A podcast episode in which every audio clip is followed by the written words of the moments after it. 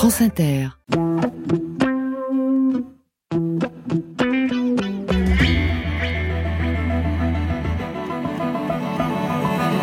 Pendant environ deux millénaires et même plus, disons de Gorgias et Aristote, jusqu'au XVIe siècle, la rhétorique a eu un sens beaucoup plus large et beaucoup plus profond. Elle désignait une sorte d'organisation totale de la chose parlée, du discours de la parole spectacle. Histoire 2. Bref, de ce que l'un des fondateurs de la rhétorique, qui était Gorgias, appelait le langage souverain. Patrick Boucheron sur France Inter. Bonjour à toutes, bonjour à tous. La rhétorique est un langage souverain. Voilà qui est bien dit, Roland Barthes. Mais suffit-il de bien dire pour faire plier l'orgueil des puissants? Reconnaissez que ça nous intéresse aujourd'hui quand on assiste, incrédule et honteux, à la déchéance de la parole publique, quand la véhémence se dégrade en clash et la parole spectacle en comédie d'une langue appauvrie. Car nous savons bien qu'il n'y a pas de bon gouvernement sans parler vrai. Nous le savons depuis si longtemps que nous donnons parfois un nom propre à cette espérance politique. Ce nom est Démosthène, le plus grand orateur de l'Antiquité, une bête de rhétorique, qui, dans l'Athènes du IVe siècle avant notre ère, lançait ses traits contre Philippe II de Macédoine, l'ennemi des cités, au point de faire de la philippique le modèle rhétorique d'un engagement qui fait de la parole le rempart de la démocratie. Seulement voilà, le coup a raté pourquoi la postérité a-t-elle choisi ce perdant magnifique comme héros de la parole politique Et d'ailleurs, qu'est-ce qu'une parole politique? Pierre Chiron vient de diriger une nouvelle traduction des discours de Démosthène, somme impressionnante de plus de 1200 pages, qui paraît aux éditions des Belles Lettres. Il y est question d'éloquence parlementaire, de démocratie, mais aussi de la place de l'intellectuel dans la cité et du rapport entre le savant et le politique. Et cela aussi, reconnaissez que ça nous intéresse. On n'a jamais cessé de ramener Démosthène dans notre aujourd'hui pour lui poser des questions contemporaines. Et si on faisait l'inverse Si on cheminait avec lui pour poser des questions grecques à notre aujourd'hui C'est ce qu'on va faire dans l'Histoire 2 avec Pierre Chiron et Vincent Azoulay, que nous recevrons également, précédant de peu son compère, Paulin Ismar, le sociétaire du jour, qui viendra nous rejoindre dans la seconde partie de l'émission. Pierre Chiron, bonjour. Bonjour. Vous êtes helléniste et philologue, vous enseignez à l'université Paris-Est et vous êtes spécialiste de l'histoire de la rhétorique. C'est une histoire ancienne, la rhétorique. Vous avez traduit et commenté euh, les discours de Lysias, mais aussi la rhétorique à Alexandre, attribuée à Aristote, on y reviendra. Mais cette histoire ancienne, c'est aussi une histoire pour aujourd'hui. Et c'est pourquoi le, le manuel de rhétorique ou comment faire de l'élève un citoyen que vous avez publié en 2018 aux belles lettres, eh ben, vous ne l'adressez pas euh, à un roi, mais justement à cet élève qui devient citoyen par des exercices ludiques, de prise de parole, d'engagement civique, puisque, et c'est Démosthène, notre héros du jour qui le dit, toute éducation est faite de savoir et d'entraînement. Oui, et cette série d'exercices dont, il est question, que je décris hein, dans le grand détail dans ce petit livre, c'est une série d'exercices qui euh, permet à l'enfant de devenir le citoyen par excellence, c'est-à-dire le législateur. Le dernier exercice, c'est la proposition de loi. On prend l'enfant avec la fable, qui est un récit ludique, euh, avec beaucoup de fantaisie, d'imagination, et petit à petit, on le conduit jusqu'à la responsabilité suprême du véritable citoyen, qui est capable de définir des règles de vie, non seulement pour lui-même, mais pour les autres. Et votre geste d'historien et de citoyen, c'est d'aller d'aller livrer cela, d'aller le prendre chez les Grecs. C'est une tradition qui s'est constituée dans la période post-classique, à l'époque hellénistique, qui s'est constituée en un, une espèce de cycle pédagogique extrêmement cohérent, extrêmement structuré. Et à partir, disons, de, du premier siècle après Jésus-Christ, c'est devenu euh, une espèce de structure qui a permis euh, la formation des enfants, et cela sur 2000 ans. On, évidemment, on a le souvenir de l'échec euh, de certaines formes de rhétorique dont Jules Vallès dit qu'elle faisait crever d'ennui les élèves. On oublie qu'il y a dans cette légende noire aussi une légende dorée celle de l'appropriation par tout le monde, je dis bien par tout le monde, de toutes les formes discursives qui permettent d'être un citoyen. Vincent Azoulay, bonjour. Vous, ne faites pas crever d'ennui euh, vos élèves. Vous êtes directeur d'études à l'EHESS. Vous dirigez actuellement euh, la rédaction de la revue Les Annales et vous êtes spécialiste des pratiques intellectuelles, mais aussi d'anthropologie politique de la Grèce antique. Quand vous racontez, par exemple, l'histoire de Périclès, votre biographie La démocratie athénienne au péril du grand homme est parue en 2010, vous passez toujours cette vie au filtre de la mémoire. Et pour Démosthène, puisque, on l'a compris, vous avez euh, participé, je l'ai dit, à l'édition de cette édition monumentale des discours de Démosthène avec Mathieu Fernandez, Camille Rambourg et Frédéric Worter. Vous co-signez aussi avec son maître d'œuvre, Pierre Chiron, euh, sa copieuse introduction générale. Le peu qu'on sait de lui, il nous est transmis par euh, une image, un personnage, euh, l'orateur obstiné, infatigable, les cailloux dans la bouche et parlant devant les flots. C'est ça pour les auditrices et les auditeurs Démosthène. Oui, ça a été ça, tout à fait, Démosthène, et transmis, alors, à la fois par lui-même, dans euh, les, les, grands discours où il se met lui-même en scène avec ses ennemis, Philippe, et Chine, par sa statue aussi, une des rares euh, statues de l'Antiquité que l'on connaisse parfaitement et qui euh, trônait sur l'agora d'Athènes mhm. et à partir de l'époque hellénistique. Et puis ensuite, euh, par des relais à l'époque impériale et notamment Plutarque qui lui consacre une vie, donc qui canonise le personnage. Donc une longue chaîne de transmission qui ensuite est reprise à l'époque moderne puis contemporaine avec euh, des jalons et des gens qui l'admirent et des gens qui le haïssent. Ce sont 2000 ans de transmission, comme le disait Pierre Chiron. Vous citez euh, le texte que Georges Clémenceau consacra à l'auteur des Philippiques, paru en 1926, à cet héroïsme du parler vrai. Démosthène, quand il parle, il se livre, et c'est cela. C'est pas seulement disons, la technique de la raison argumentative qui fait sa rhétorique, c'est son, le fait qu'il est soulevé par, je cite Clémenceau, la, sensation de la somme de lui-même qu'il engage au combat. Et ainsi, poursuit-il, la parole s'élève au rang d'une puissance d'action. Ça aussi, c'est cette image-là très fort transformée par l'histoire qui nous vient de Démosthène. Tout à fait, c'est cette parole des profondeurs, ce parler vrai, alors qui intéresse Clémenceau parce que il se et c'est après euh, la Seconde Guerre mondiale et c'est donc une méditation euh, mélancolique euh, d'une certaine façon, même si la France a été victorieuse d'un homme politique sur le déclin et qui effectivement pense à la, à la force de la parole politique et au dire vrai dans le cadre d'une démocratie parlementaire sachant que c'est aussi une façon de, de, de poursuivre le combat contre l'Allemagne, les Allemands ayant euh, plutôt euh, identifié leur combat à Philippe de Macédoine, le grand adversaire de Démosthène. Alors continuons à nous interroger sur les conditions de transmission des discours de Démosthène. Alors Ils ont pu être conservés quand ils étaient l'œuvre de Démosthène logographe, celui qui écrivait pour les autres, et donc des apocryphes, on va y revenir, ont pu se glisser dans les collections. Il y a quelques fragments, les, les sables égyptiens en ont gardé euh, quelques-uns, mais au fond, ce qui nous vient, dès qu'il y a un passage au codex, au, livre, c'est un certain ordre des livres par les types de discours, c'est-à-dire des collections. Hein, des collections, euh, discours, euh, harangues, plaidoyers, plaidoiries. Et c'est cela que vous avez réagencé, Pierre Chiron, sur le plan chronologique. Absolument. Euh, il y a, il faut bien voir que dans la transmission des textes de Démosthène, les professeurs ont joué un rôle tout à fait fondamental.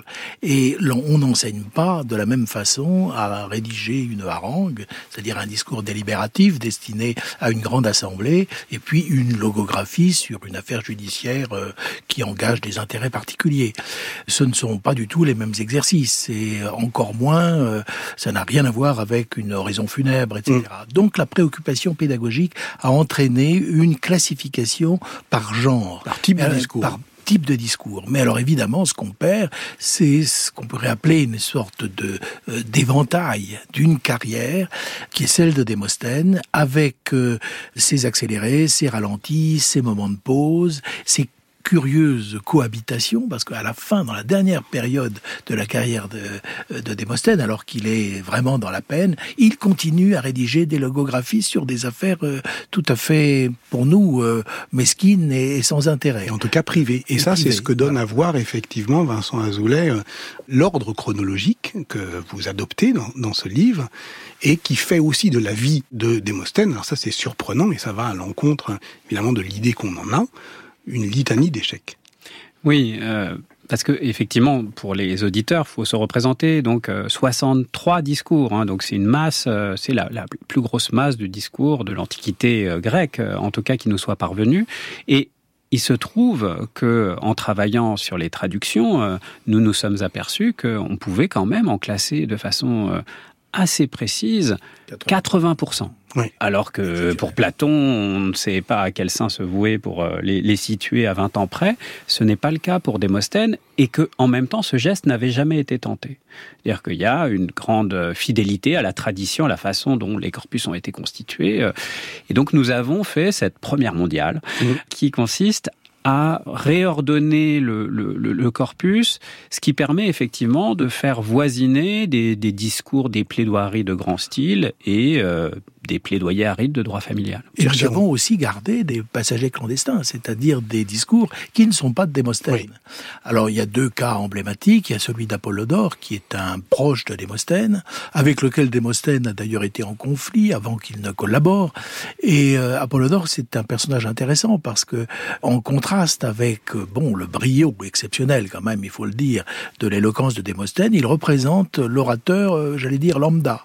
Bon, un type qui était un viveur et qui se permettait de donner des leçons de morale, qui avait une intelligence qu'on pourrait qualifier d'assez limitée, mais qui se targuait d'être un juriste de premier vol, et on lui doit un reflet de la moyenne, on peut dire, hein, de du l'orateur ordinaire mais, euh, de cette époque. Mais qu'est-ce que Démosthène a d'extraordinaire? Parce que vous avez euh, traduit euh, la, la, rhétorique du pseudo-Aristote il ne dit pas le nom même euh, de Démosthène. C'est quand même curieux. C'est le plus grand orateur de l'Antiquité. Aristote ah, le pseudo-Aristote des, des compétitions entre collègues, parce que le, il faut bien dire que la rhétorique euh, à Alexandre est probablement d'un obscur sophiste et historien qui s'appelait Anaximène de Lampsaque, mhm et qui était professeur de rhétorique d'Alexandre le Grand, collègue en quelque sorte d'Aristote, qui lui enseignait à Alexandre la philosophie.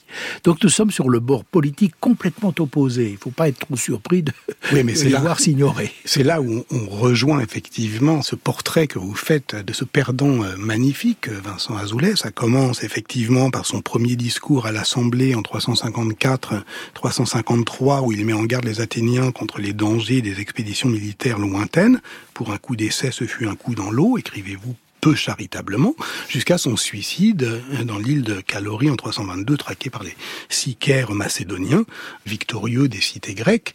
C'est ça la vie quand même, à part euh, un bref moment de triomphe, euh, c'est quand même une suite d'échecs. Oui, c'est vrai que ce n'est pas souvent mis en valeur parce qu'il y a effectivement l'autorité de la parole démosthénienne et puis euh, son aura en tant que rhéteur. Il y a un mythe démosthénien, mais c'est vrai quand on prend les choses un petit peu à plat et qu'on essaye euh, de suivre euh, ces grands discours, notamment à l'Assemblée, où euh, Démosthène essaye de peser euh, sur la vie de la cité, on s'aperçoit que bien souvent, soit ces discours n'ont eu aucun effet, soit ce qu'il proposait était proposé par d'autres, effectivement, à l'exception de, trois ans autour de, la grande défaite de Chéronée, où là, il commence véritablement à peser sur le destin de la cité, et sachant que la fin de sa vie est une nouvelle litanie d'échecs jusqu'à un procès pour corruption, un exil et une mort euh, assez misérable, quoique bien mise en scène par les auteurs anciens. Pierre Chiron. Je voulais dire que ces échecs font partie du testament de Démosthène, ces échecs, Démosthène les retourne contre le peuple qui n'a pas suivi ses conseils. Et c'est une leçon pour la suite de, l'histoire, avec un grand H pour le coup. Euh, oui, c'est vrai qu'il y, y, a ce paradoxe que la, statue, à la fois rhétorique et puis bien réelle, de Démosthène a été érigée d'une certaine façon au détriment du mmh. peuple athénien. C'est-à-dire que d'une certaine façon, la, la construction du corpus produit euh, l'idée sur euh, les, lecteurs que euh, c'est non pas parce que Démosthène a été écouté que Athènes a perdu contre Philippe de Macédoine, mais parce que, au contraire, on ne l'a pas suffisamment pris en compte sa parole. Histoire de sur France Inter. Paulin Ismar, bonjour. Bonjour. Alors vous, vous venez en chaussons, hein, parce que l'Agora est votre salon, donc vous êtes euh, tranquillement chez vous dans cette histoire grecque, et pourtant vous avez appris des choses dans ce livre. Ah oui, énormément de choses. bah, moi, j'ai beaucoup travaillé, comme tous les historiens euh, de l'Athènes classique, sur euh, les plaidoyers de Démosthène, et en particulier sur ce qu'on appelle les plaidoyers civils. Mais alors là, le simple effet de reclassement, c'est comme un puzzle mm. en fait, le simple effet de reclassement euh, des discours, tout simplement pouvoir lire un plaidoyer que je connaissais bien entre deux autres plaidoyers, ben, ça me l'a fait redécouvrir. Et donc c'est vraiment très intéressant comme expérience. Eh ben on en parle après une pause musicale quand même, à dire notre réalisateur Jérôme Boulet.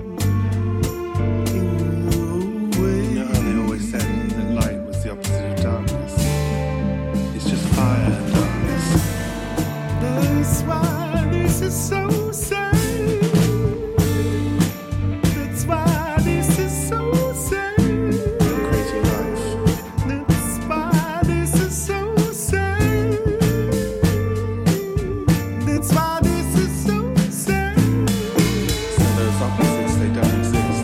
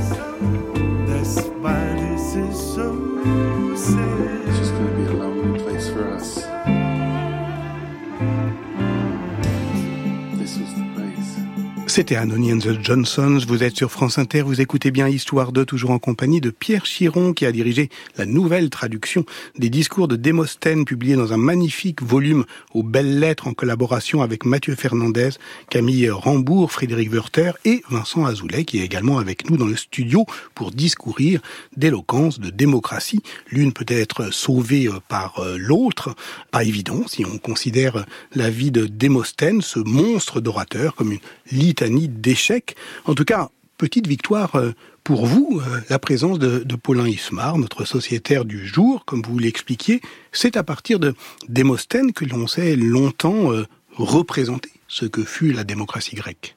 Oui, enfin, c'est-à-dire qu'il y a un cliché historiographique qui a eu longtemps la, vie dure, euh, consistant à, identifier euh, l'apogée de la démocratie athénienne au 5e siècle et à voir le 4e siècle, le siècle de Démosthène, comme un siècle de déclin. C'est en partie un effet aussi de la rhétorique euh, démosthénienne, quand Démosthène ne cesse d'exhorter ses concitoyens à être à la hauteur de leurs glorieux ancêtres. C'est aussi Démosthène qui nous incite à lire de manière générale l'histoire du, IVe siècle comme euh, celui d'un affrontement entre euh, Athènes et la Macédoine, et à donner comme ça cette ligne directrice à notre lecture du IVe siècle. Et lire euh, Démosthène dans la continuité, c'est aussi, si je vous comprends bien, Bolin Ismar, relire l'histoire de la démocratie grecque, comprendre que ce monde de la cité n'est pas mort à Kéroné, la bataille euh, au cours de laquelle en 338 avant notre ère, l'armée macédonienne prend le dessus sur les, hoplites des cités grecques. Et on se souvient quand même, là encore, la, mémoire, euh, ça compte, de Démosthène, qui eut l'honneur de prononcer l'oraison funèbre des soldats athéniens morts euh, au combat à Kéroné, comme on a longtemps lu cela, Pierre Chiron, comme le requiem de la démocratie. Oui, une belle formule qu'on trouve dans la rhétorique d'Aristote, euh, c'est le printemps qu'on ôte à l'année. Il y a quelque chose quand même d'assez dramatique dans cette euh, défaite de Chéronée.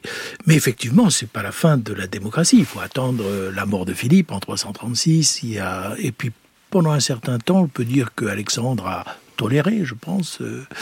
Oui, on, peut, même dire que la démocratie, d'une certaine façon, au IIIe siècle, euh, se porte encore bien, sous une forme euh, alors différente, ayant effectivement abandonné ses ambitions hégémoniques. Donc, ce qui vraiment périt à Kéroné, c'est le ce nouage qui s'était fait euh, au 5e siècle entre démocratie et impérialisme. Et de fait, le, 4e siècle est, le siècle de la mélancolie d'un pouvoir perdu. Mais en revanche, en termes de pouvoir populaire au sein de la communauté, on ne peut pas parler pour le IVe siècle, à coup sûr, d'affaiblissement de la démocratie, et même pour le début de l'époque hellénistique, c'est tout à fait discutable. En tout cas, à chaque époque, euh, son Démosthène, hein, assurément, la reine Élisabeth Ier d'Angleterre le lisait assidûment au XVIIe siècle. Pour Montesquieu, son échec est imputable à la corruption politique des Athéniens, et on relit régulièrement les Philippiques pour euh, aiguiser les armes rhétoriques contre Napoléon, par exemple. C'est quand même aussi l'adversaire des euh, des pouvoirs autoritaires. Est-ce qu'on cherche aujourd'hui, je disais monstre, monstre de bête de rhétorique, c'est il y a un, mot grec, hein, théorion, qui dit... Thérion. Thérion. C'est le fauve. C'est le fauve en politique. C'est une sorte d'animalité euh, oui, C'est une histoire que raconte Échine quand il est euh, en exil après son échec dans l'affaire de la couronne. On lui demande, mais enfin Échine, comment se fait-il que tu es perdu euh, Ton discours est magnifique? Et il répond, bah, c'est que vous n'avez pas entendu la bête. Et j'ai une chose sur laquelle j'aimerais qu'on revienne un petit peu, c'est dans cette euh, relation de compensation entre les différentes époques de la démocratie grecque, euh, avec un présent qui cherche à trouver une légitimité dans un passé mythifié, la technique, la technique oratoire a joué un rôle essentiel. Dans la statue de Polyeuctos, on voit bien que c'est pas un orateur flamboyant. C'est un homme qui est replié sur lui-même. Il faut se souvenir qu'il était probablement bègue. Il fait l'acteur, mais un mauvais acteur, enfin très expressionniste quand même, non? Oui, oui, tout à fait. Et donc, il y a une espèce de victoire sur des handicaps personnels grâce à une technique euh, qui a été inlassablement développée. Et après, cette espèce de victoire de la technique va servir aussi dans la compétition entre la Grèce et Rome. Hein. les Romains ont cherché des secrets technique dans hmm. l'analyse de Démosthène. et les Grecs étaient très contents, évidemment, de cette revanche. Vincent Azoulay, ce qu'on cherche aujourd'hui, peut-être aussi, les, historiennes et les historiens, c'est à comprendre le rôle qu'a eu euh, Démosthène face à l'Assemblée, son savoir-pouvoir, parce que au fond, c'est vrai qu'il réussit assez peu euh, à persuader. Alors, on connaît la fameuse thèse du sociologue Max Weber sur le savant et le politique, cette opposition structurante entre une éthique de la conviction et une éthique de la responsabilité. Pour vous, Démosthène, c'est un professionnel de l'art oratoire, d'une certaine manière, mais au fond, son rôle, l'intellectuel dans la cité, il est un peu dans l'entre-deux, non?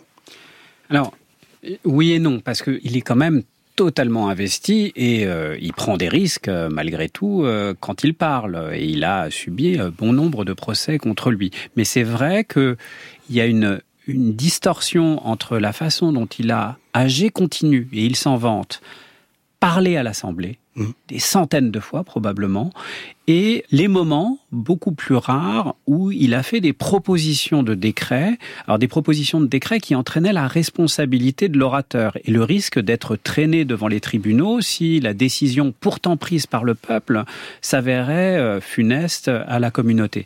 Et donc il y a une, une gestion de sa parole et de la responsabilité de l'engagement dans la cité qui est effectivement euh, assez étrange, assez particulière, mais qu'il ne faut pas voir comme une forme de couardise cherchant à éviter les coups puisqu'on était responsable mm. des décrets que l'on proposait, mais plutôt euh, renvoyant à une à une idée du conseil, à l'idée que l'orateur doit pas seulement proposer des décrets qui de toute façon n'auront pas d'efficace s'il n'y a pas préalablement une réforme de l'entendement. Et la, mission que Salou Démosthène, c'est de réformer l'entendement des Athéniens. Alors, vous avez euh, choisi un extrait du discours 44, c'est lequel? Discours sur les affaires de la Chersonèse. C'est ça, une harangue donc du, du, printemps 341. Euh, donc, il veut convaincre les Athéniens qu'il faut stopper euh, l'expansion de, de, Philippe de Macédoine, et il en appelle justement à ces émotions vives, sentiments d'urgence, crainte du déshonneur, colère, mépris contre les démagogues, en se prenant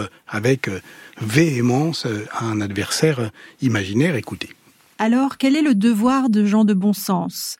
Informés, conscients de ces réalités, ils doivent renoncer à cette passivité démesurée et incurable qui est la nôtre, lever des impôts de guerre, en demander aux alliés, veiller à ce que cette armée qui existe soit maintenue, agir dans ce but afin que de la même façon que Philippe dispose d'une armée toute prête à nuire à tous les Grecs et à les asservir, vous en ayez une, vous aussi, prête à sauver et à secourir tout le monde. Ce n'est pas en se contentant d'envoyer des secours qu'on n'aura jamais la moindre efficacité. Non. Ce qu'il faut, après avoir organisé une armée, lui avoir fourni des subsides, un trésorier, des esclaves publics de manière à assurer le contrôle le plus strict des financements, c'est, cela fait, demander compte à ces gens de l'emploi des fonds et aux stratèges celui des opérations. Si vous agissez ainsi, si vous êtes sincèrement décidé à le faire, vous forcerez Philippe à respecter la paix conformément au droit et à rester sur son territoire. C'est ce qui pourrait arriver de mieux. Sinon, vous le combattrez du moins avec des forces égales. Si quelqu'un a l'impression que cela exige une grosse dépense, beaucoup de travail et de soucis, son impression est parfaitement exacte. Mais s'il calcule ce qui arrivera à la cité par la suite si l'on n'accepte pas ces mesures, il trouvera qu'il en est dans notre intérêt de faire notre devoir de bon gré. Car même s'il est un Dieu, car aucun homme ne saurait être à la hauteur d'une chose pareille, qui se porte garant du fait que si vous restez inactif et laissez les choses se faire, Philippe ne finira pas par vous attaquer, quelle chose honteuse par Zeus et tous les autres dieux, quelle chose indigne de vous, de l'histoire de la cité, des exploits de nos ancêtres, que d'abandonner par pure passivité tous les autres Grecs à l'esclavage, et pour ce qui me concerne, je préférerais être mort que d'avoir donné de tels conseils. C'est Ophélie Vivier qui prêtait sa voix au discours de Démosthène. On n'entendait pas ça hein. sur l'Agora. Pierre Chiron, qu'est-ce que ça vous inspire? Pour rebondir sur ce qui a été dit tout à l'heure, moi, ce qui m'a beaucoup fasciné, c'est pour ça d'ailleurs que j'ai insister pour qu'on mette sur la quatrième de couverture le mot quasi philosophique. C'est-à-dire que le conseiller tel que Démosthène le définit, c'est quelqu'un qui prend quand même pas mal de hauteur de vue. C'est d'ailleurs pour ça qu'il ne se préoccupe pas tellement de la réalisation concrète des mesures. En revanche, ce qu'il veut, c'est qu'on écoute ses conseils sur le long terme, le moyen et, le long terme. Parce que, bon, euh, protéger une démocratie, ça veut dire des alliances, ça veut dire des stratégies qui ne se font pas sur une année, mais sur probablement plusieurs années, voire plusieurs décennies. Et c'est là qu'il a le sentiment que probablement qu'il a échoué, tout en reportant l'échec sur son public. Vincent Azoulay. Oui, euh, de la hauteur de vue et de la politique et de la politique euh, marquée. Euh, j'aurais envie de dire, au risque de l'actualisme, de la politique de droite, puisque ce qu'il ne cesse de dire, c'est que pour euh, tenir tête à, Philippe de Macédoine, il faut réformer les finances athéniennes. Mais il le fait d'une façon... Il a une obsession fiscale. Hein. Une obsession fiscale qui traverse son œuvre. Il va finalement, mais après euh, des échecs répétés, euh, parvenir juste avant qu'Héroné à réformer la triarchie, c'est-à-dire ce qui fait marcher euh, fiscalement les trières athéniennes, donc la, la, puissante flotte de, de, la démocratie, et puis aussi euh, les, les, contributions, euh, la façon dont on, affecte les surplus financiers, non plus pour les fêtes religieuses, mais pour la guerre. Donc cette obsession fiscale qu'il parvient, mais avec grand peine, à faire adopter aux Athéniens, il le fait d'une manière euh, qui euh, est assez étonnante dans ses résonances avec l'actualité. C'est-à-dire qu'il s'emporte contre ces Athéniens qui, effectivement, euh, veulent recevoir euh, des salaires et en réalité euh, partager la viande au sacrifice lors des fêtes religieuses plutôt que d'armer des trières. Et c'est toujours des choix, euh, les, la politique fiscale. Et, en réalité, il nous met dans un entonnoir, Démosthène, absolument génial. On a l'impression qu'il n'y a pas d'alternative à ce mm. qu'il propose, alors que, en réalité, quand on étudie à plat euh, les, euh, les, les ressources fiscales d'Athènes, il y avait d'autres chemins possibles. Le désir d'en avoir toujours plus aux dépens d'autrui, ça s'appelle en grec la pléonexia, mais je suis sûr qu'il y a plein de gens qui font de la pléonexia sans le savoir. Alors, je vous vois impatient, bouillant d'impatience, effectivement, Paulin Ismar, très sombre en fait, parce que vous dites, mais je le vois bien, oui, on parle de l'orateur, mais, mais ce qui se donne à voir et à lire dans les discours de Démosthène, c'est toute la société athénienne. Oui, c'est-à-dire que c'est 63 discours, ce massif euh, textuel euh, est aussi d'une importance considérable pour les historiens pour écrire l'histoire des sociétés civiques grecques en général. C'est une source inépuisable pour euh, travailler sur euh, le commerce, euh, le droit, étudier le, droit grec et le droit athénien de l'époque classique, c'est essentiellement travailler avec les plaidoyers de Démosthène, parce que le monde de Démosthène, de ce point de vue-là, est, très intéressant. C'est le monde des, des milieux fortunés d'Athènes qui investissent dans, euh, dans le grand commerce, qui sont souvent proches aussi des banquiers athéniens. Et tout ce monde-là, on n'en connaîtrait à peu près rien s'il n'y avait pas les, les, plaidoyers de Démosthène. Et vous, vous avez beaucoup travaillé, Paulin Ismar, sur les plaidoyers privés, dont on voit bien d'ailleurs que Démosthène, jusqu'au bout de sa carrière, en réalité... Et là, c'est le Démosthène logographe. Oui. C'est celui orateur qui... à proprement parler, donc qui écrit des discours et qui, et qui les vend à des individus qui sont engagés dans des, dans des, dans des actions. Euh. Parce qu'il n'y a pas d'avocat. On est obligé de parler en son nom propre à Athènes, euh, y compris pour une affaire de droit civil. Pas d'avocat, pas de procureur.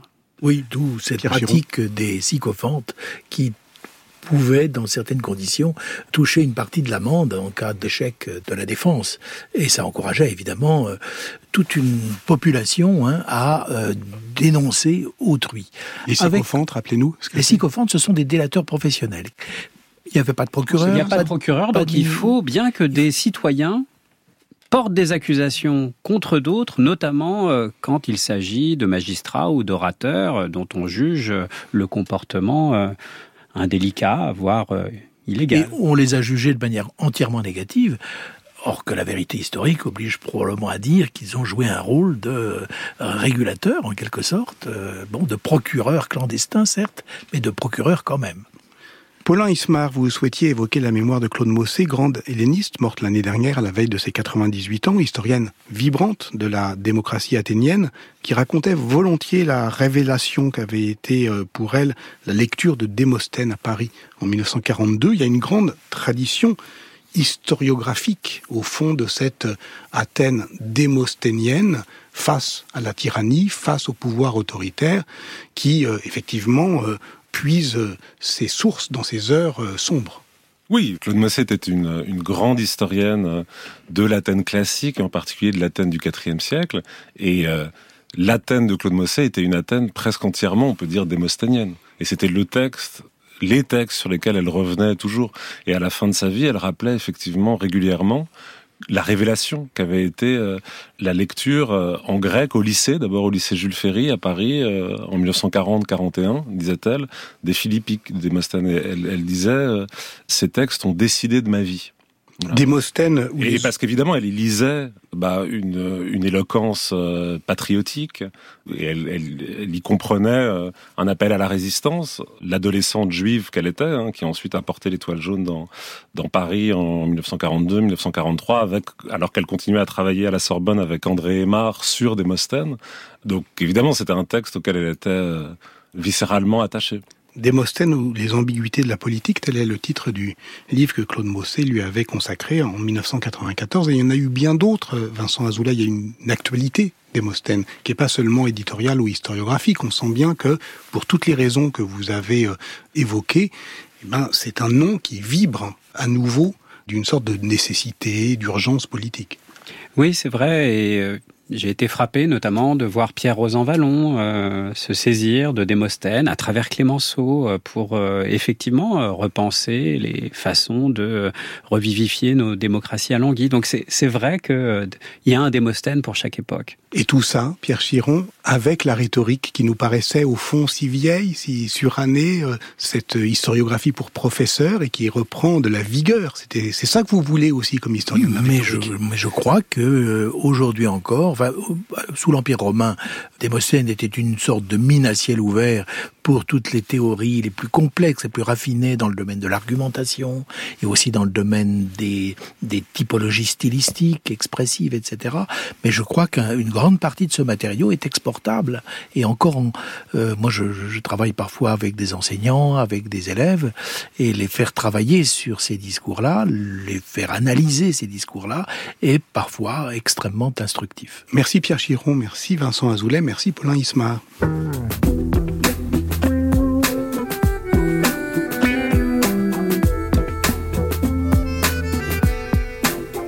Cette émission a été préparée par Ophélie Vivier et réalisée par Jérôme Boulet. À la technique, Rémi Sistiaga. Vous retrouverez toutes les références bibliographiques à la page de notre émission sur France Inter.